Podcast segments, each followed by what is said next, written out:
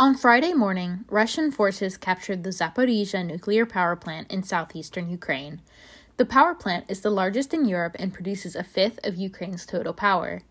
The fighting around the plant resulted in a fire breaking out at the site, and although there was no damage to the reactors or essential components, the situation caused worldwide concern.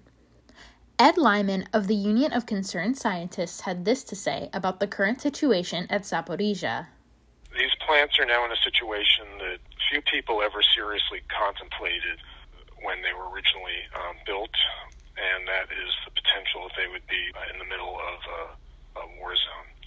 And uh, no nuclear plant has been designed uh, to withstand the potential threat of, of a full scale military attack, and the plants in Ukraine are no exception.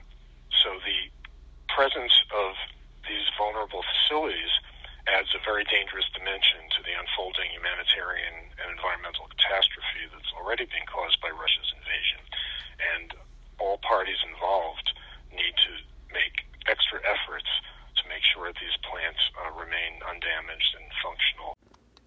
Lyman is the director of the Union of Concerned Scientists Nuclear Safety Project and has been recognized internationally for his work in the field. He took issue with U.S. Secretary of Energy Jennifer Granholm's comments about the situation. I would take issue with uh, Energy Secretary Granholm's um, rather glib comment that the containments are robust. Um, I, I, think uh, it's important for the U.S. as well as um, others in the international community to be frank about what the risks are. Irina Kanishcheva is the director of Gainesville Public Art Project 352 Walls, and she was born in Lviv, Ukraine. I actually remember it because I was five years old when worst nuclear disaster happened in 1986.